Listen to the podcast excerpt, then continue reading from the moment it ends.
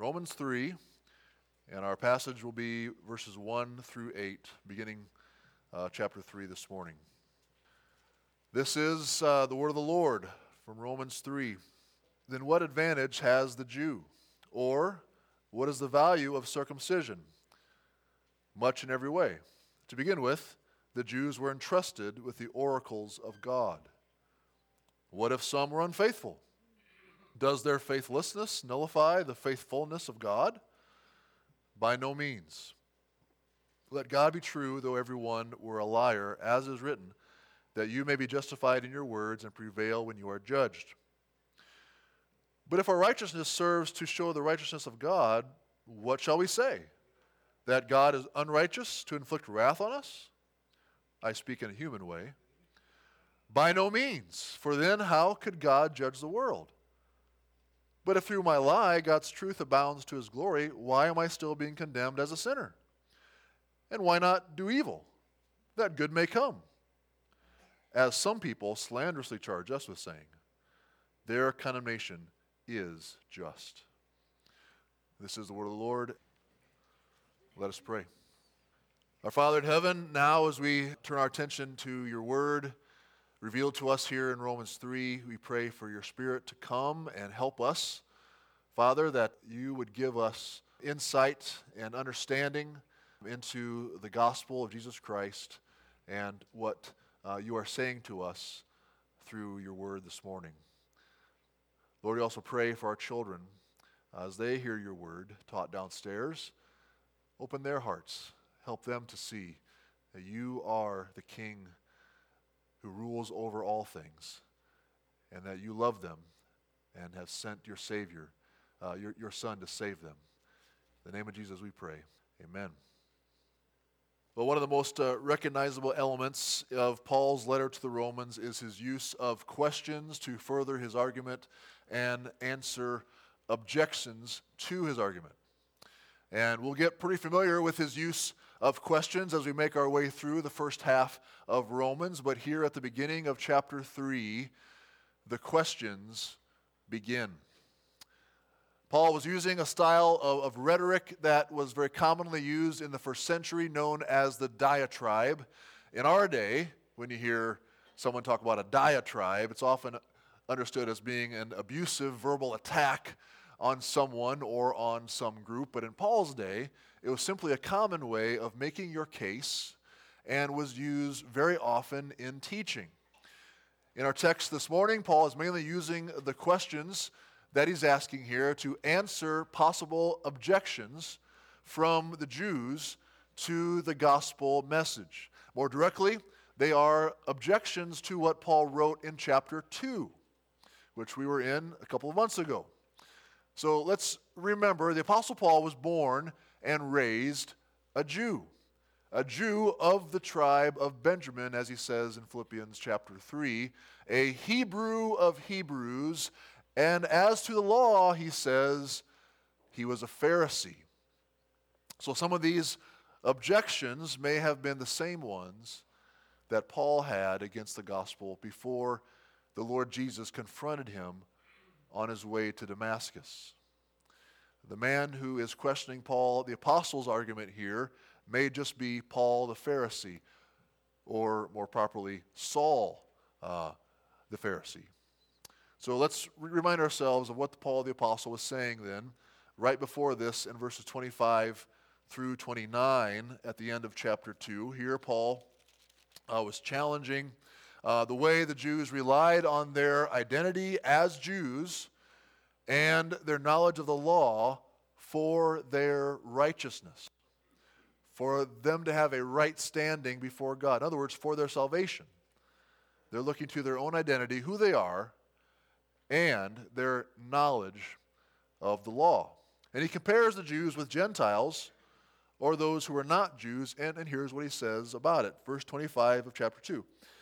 For circumcision, that is the uh, uh, way that Jews identify themselves as Jews, given to them by God, for circumcision indeed is of value if you obey the law, but if you break the law, your circumcision becomes uncircumcision. So if a man who is uncircumcised, that is a Gentile, keeps the precepts of the law, will not his uncircumcision be regarded as circumcision? Then he who is physically uncircumcised but keeps the law will condemn you, who have the written code and circumcision but break the law. For no one is a Jew who is merely one outwardly, nor is circumcision outward and physical. But a Jew is one inwardly, and circumcision is a matter of the heart, by the Spirit, not by the letter.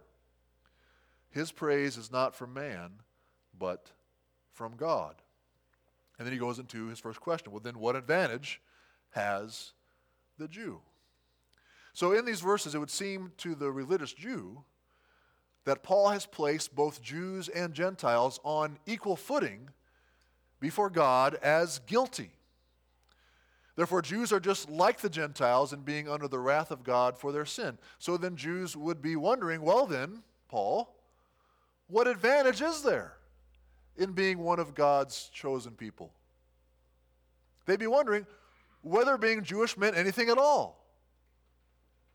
That is the challenge that Paul is addressing in these verses in chapter 3, as well as a couple of other questions that, that challenge Paul's teaching on the gospel that for all people, Jew or Gentile, salvation is by God's grace alone. This is his gospel. Salvation is by God's grace alone, through faith alone, in Christ alone. It's not by works. It's not even by the privilege of being a direct descendant of Jacob. Through these verses, then, Paul is seeking to help the members of the church in Rome, made up of both Jews and Gentiles, to know how to respond to these challenges and also to have their faith and hope in God strengthened. So, here then is Paul's answer to the challenge What advantage has the Jew? His answer is the main theme of these verses in chapter 3. The Jews are tremendously privileged, as are all who possess the word of our always faithful and righteous God. The Jews are tremendously privileged, as are all who possess the word of our always faithful and righteous God. So, God's character is a main focus of what we're seeing this morning in these verses. Uh, remember from back in the very opening verse of Romans, that's chapter 1, verse 1. Uh, Paul tells us there that he was called to be an apostle, that is, he was called to be a representative, a messenger of the Lord Jesus Christ, and he was set apart for, it says, the gospel of God. This is God's gospel that he is proclaiming in these, in, the, in these pages. It's not Paul's gospel, it's God's gospel. So if there is any challenge to the truthfulness or to the faithfulness of this gospel, it would be calling God's character into question. And we're seeing that happen quite frequently in, in, our American culture today. Whenever the secular media or politicians or educators or even our friends and family cast doubt on the reliability of what the Bible says about how this world came to be, or about how man and woman were created, or about marriage, or about the only way that we can be saved from God's judgment, they're ultimately calling God's character into question when they do that. So let's get into this passage here, then, by way of three headings. The first heading, um, verses 1 and 2, as Paul responds to the uh, initial question here having the Word of God is a tremendous privilege.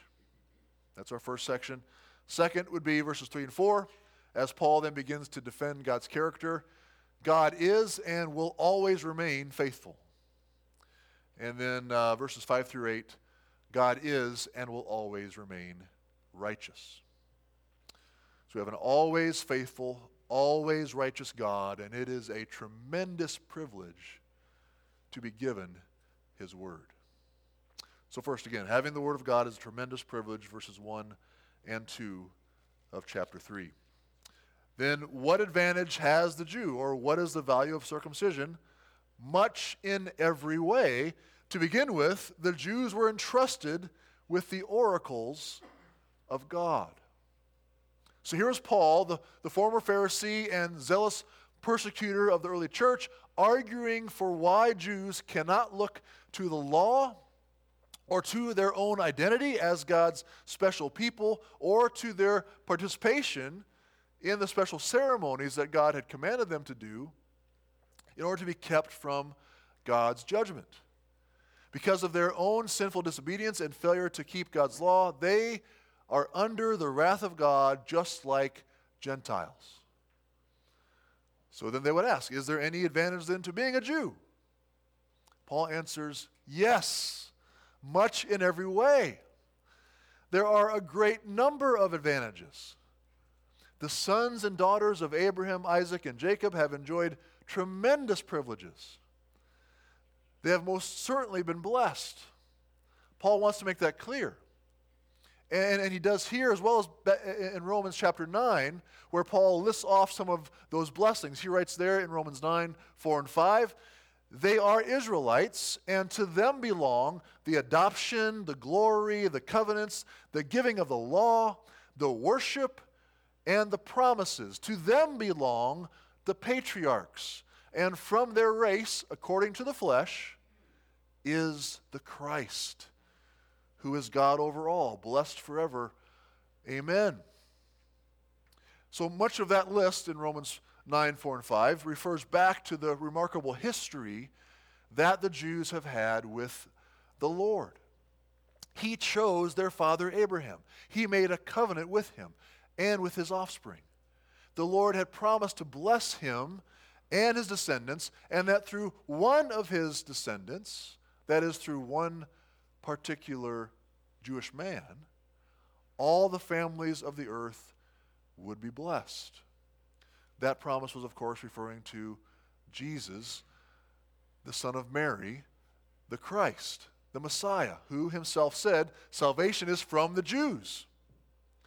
So then, what advantage has the Jew? Or what is the value of circumcision or identifying yourself as a member of God's covenant people? Much in every way. Then Paul highlights the primary benefit for the Jews. He says, to begin with, the Jews were entrusted with the oracles of God.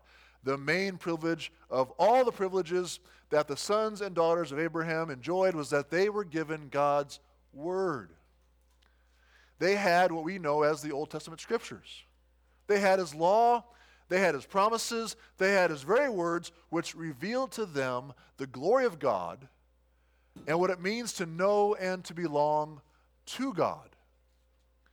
Paul is reiterating what God's word had already de- declared in Deuteronomy 4, verses 6 and 7.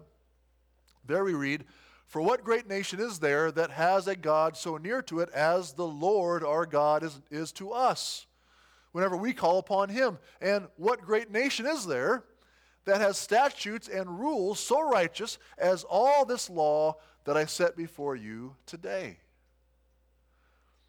As the great hymn writer uh, William uh, Cowper wrote in uh, reflecting on this great advantage that the Jews have. He, he wrote this They and they only, amongst all mankind, receive the transcript of the eternal mind.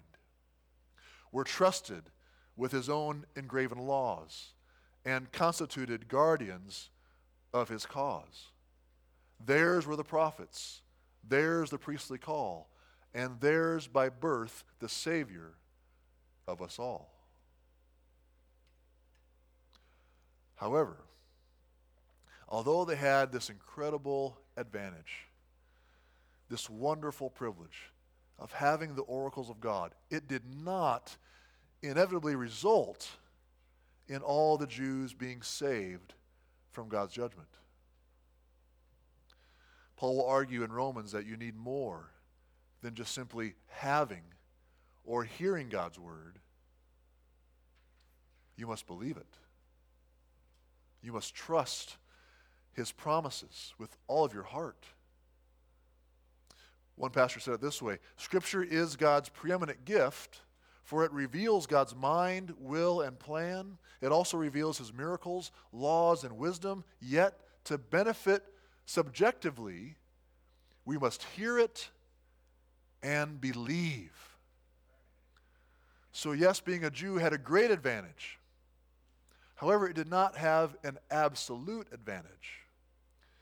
It had abundant benefits, but not an ultimate saving benefit before God. And if the Jews were greatly privileged for having the Old Testament scriptures, then people like us uh, have enjoyed an even greater benefit than they did, for we have not only had the same divine words that the Jews had in Paul's day, but we have also been given God's words through the apostles in the, in the New Testament, which reveal the mystery of the gospel more fully. We know just who the Savior is and who was the promised, uh, who, or who was promised in the law and the prophets. We, we know the way of salvation. We have the written record and the fulfillment of those promises uh, from the Old Covenant.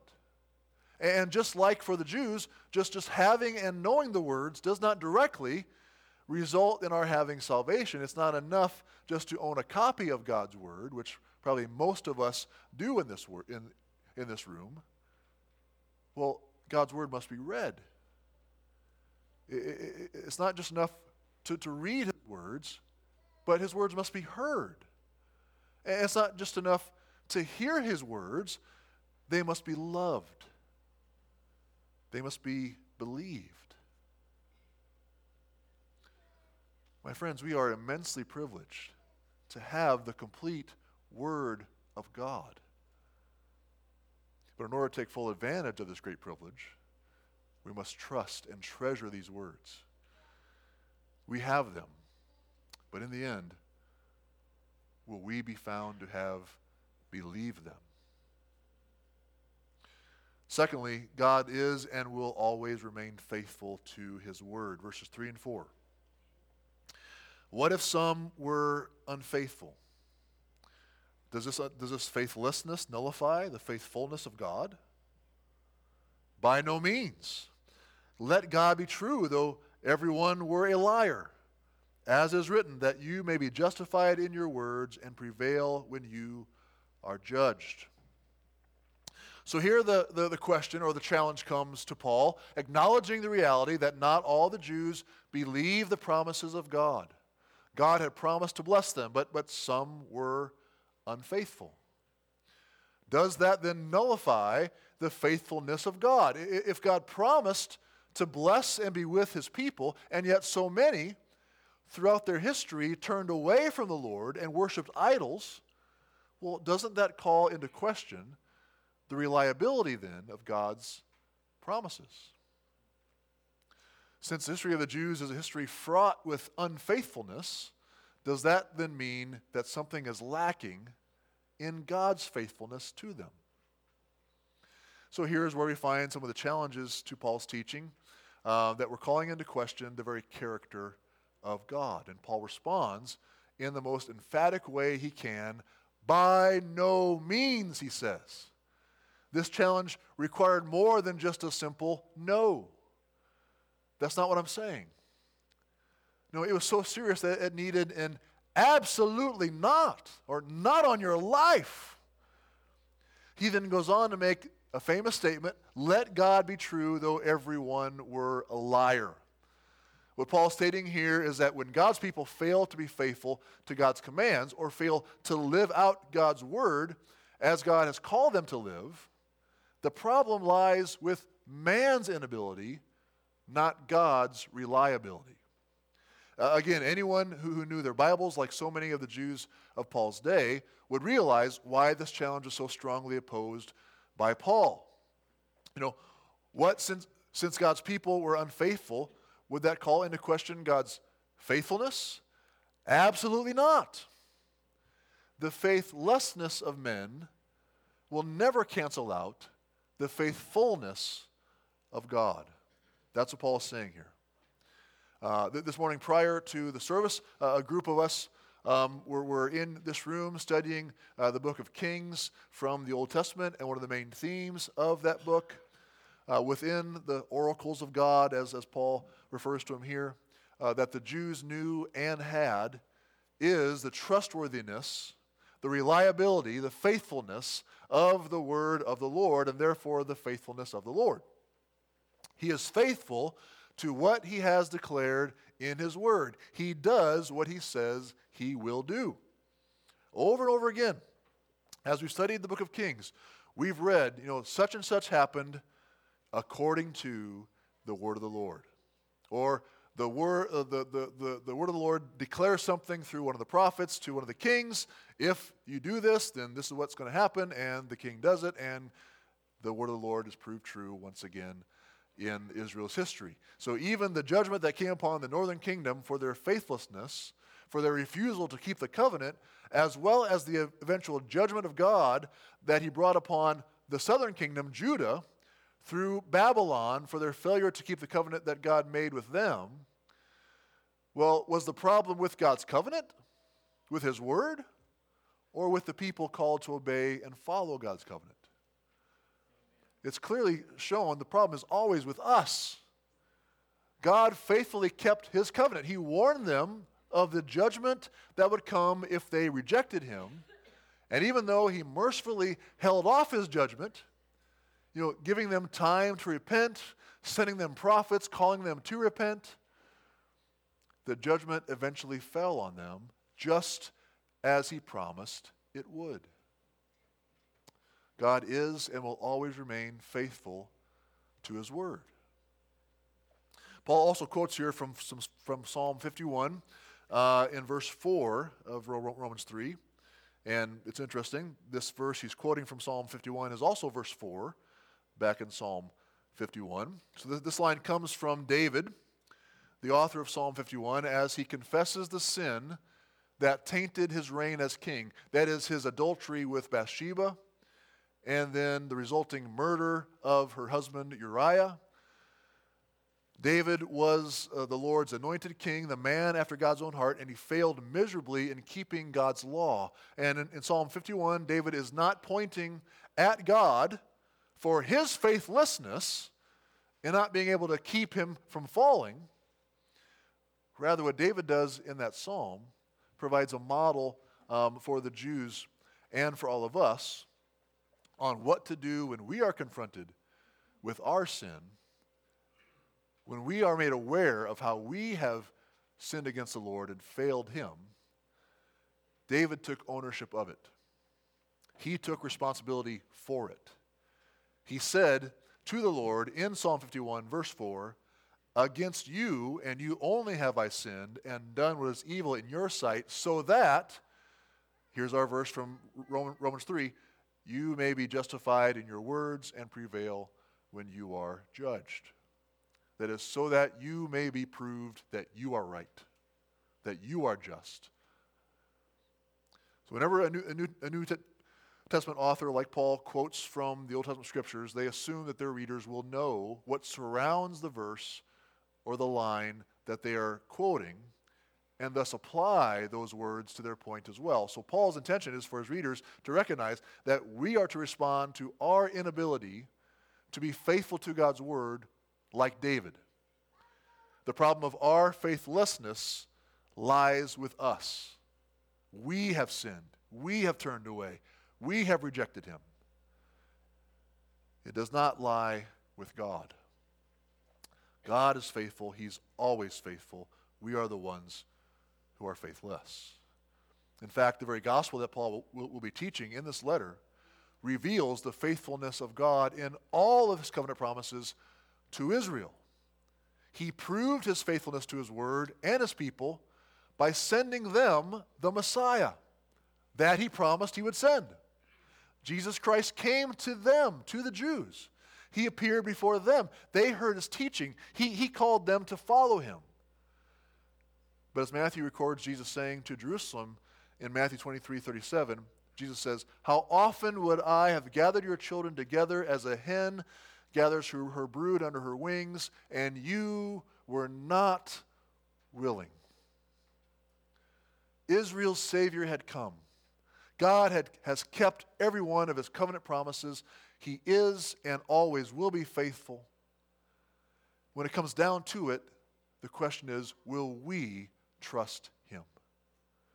Will we believe his promises? Will we receive and put our faith in Jesus Christ, the Savior? My friend, have you confessed your sin to the Lord like David? Have you put your faith in Jesus Christ to save you from God's judgment to come? Are you running to Him so that He can gather you up under His wings and protect you from the wrath of God to come? Thirdly, God is and always will remain righteous. This is the last section here, verses 5 through 8. God is and will always remain righteous. So, verses 5 through 8, Paul brings up a few other questions that some Jews may have been using, or at least questions that Paul the Pharisee would have had, uh, would, would have used to challenge the teaching of the gospel. Uh, these questions have to do with the righteousness of God in judging sinful Jews. Look at verse 5 again through 8. But if our unrighteousness serves to show the righteousness of God, what shall we say? That God is unrighteous to inflict wrath on us? I speak in a human way. By no means. For then how could God judge the world? But if through my lie God's truth abounds to his glory, why am I still being condemned as a sinner? And why not do evil that good may come? Or why not say, do evil that good may come? As some people slanderously charge us with saying their condemnation is just. So, as Paul revealed back in, in, in, chapter 1, verse 17, the, in the gospel, the righteousness of God is revealed. That is, the gospel teaches that God will be shown to be righteous in and through condemning sin in sinful man. Therefore, sinners like you and me, both Jews and Gentiles, must have their sins forgiven and be given another's righteousness in order to be saved from God's condemnation. Uh, the questions, or the questioners here then, in verses 5 through 8, they were claiming, well, then, if our sin reveals God's righteousness in some way, as you're saying, Paul, why are we still condemned for sinning? Since, since by it, God is shown to be righteous. Why not do what is wrong if, if good ends up coming out of it? Doesn't the end justify the means? So I hope, I hope you, you can see the absurdity of these questions already, right? Frequently, the challenges that, that opponents of the gospel uh, give to us, they really are absurd. Paul is showing that, that to us here. The argument of Paul's challengers is, is to make it seem unjust for God to punish sinners. Well, if there ever was a bit of twisted human logic, surely this was it. I mean, this would be similar to arguing okay, if setting fire to my neighbor's house provides our firefighters the opportunity to show off their skills, that they can put out this fire, or at least to practice their, their skills, that's a good thing too, right? Why not set it on fire? If some good comes out of my sinning, why not sin? Well, as Paul vehemently states once again here in verse 6, by no means. That is absolutely not. Sin is a horror to God's holiness. Sin is destructive, it is deadly, it is abhorrent to God. There is no good in sinning. And God is always righteous to condemn sin and judge sinners. He needs no help from us to display his righteousness. God is righteous with or without our sin and, and having to judge sinners. Paul is showing that this whole argument is absurd. That is why he states at the end that anyone who would think in such a way deserves to be condemned, for they are blaspheming God by calling his character into question in this way. So beware of people trying to justify their own sin or the sin of others by making the excuse that good will result. Today is, is Sanctity of Life Sunday. And I hope we all realize that we still, within, we still live within a society that has, for the most part, lived by the lie that has said it is better to end unwanted pregnancies than to require the mothers and fathers to have to take responsibility for them, for these children. So the argument goes now, abortion isn't a good thing, but there is good that comes out of it. That is, the good of the freedom it provides the mother and the father to pursue their dreams and their plans in life without having to be held back or burdened with a child they weren't planning on and don't desire. Therefore, the end of freedom, the good end of freedom for the mom and dad, justifies the means of ending the life of their son or daughter in the womb. Well, God's word tells us here absolutely not. God forbid, by no means. That's, that's not at all the way that we should think about that. Abortion ends the life of the smallest, most vulnerable human beings who are all made in the image of God. It is a blasphemous, violent attack on the image of God. It is, it is murder, which the Lord God condemns. And those who promote the legalization of people killing their unborn children use the same kind of illogical argument as those who are questioning Paul here in our passage. They are seeking to justify sin and call into question the righteousness of God for condemning them for that sin. But Paul, has, but Paul here has already told us what is really going on with them back in chapter 1. If you want to look at chapter 1, verses 21 and 22 for although they knew God, they did not honor him as God or give thanks to him, but they became futile in their thinking, and their foolish hearts were darkened. Claiming to be wise, they became fools. And then verse 25 because they exchanged the truth about God for a lie and worshiped and served the creature rather than the Creator, who is blessed forever. Amen. So let's also be aware that we do a similar thing within our own hearts. We use similar arguments to justify our own sin. We point to the supposed good that will come if we, if we lie or if we cheat or, or steal or, or just don't speak up when we know we should or, or cross over the boundary that the Lord has set for our romantic relationships in His Word. When our consciences are stricken, our sinful hearts will work overtime to make a case to justify ourselves. And it sure doesn't take much to convince ourselves that, yeah, we're, we're right. We're right to do that. It's not that big a deal. It's actually a good thing. That is, unless we compare our arguments with the Word of God. For when we open up, up the Bible and actually take seriously what God's Word says about our sin, about our own sinful hearts, about our condition, we come face to face with the always faithful, always righteous, all holy God. And by God's grace, we will realize the tremendous privilege of having the oracles of God. For they show us our true condition and they reveal to us the way of salvation. If we would but listen and believe what they say, and then respond by humbling ourselves before God in faith and repentance, acknowledging that He is true and we are wrong, that He is righteous and we are guilty, and then by the glorious grace of the gospel, God will forgive us of our sins and consider us as righteous in his sight through what Jesus Christ, Israel's Messiah, accomplished in his sinful or his sinless life, his sacrificial death, and his resurrection from the dead.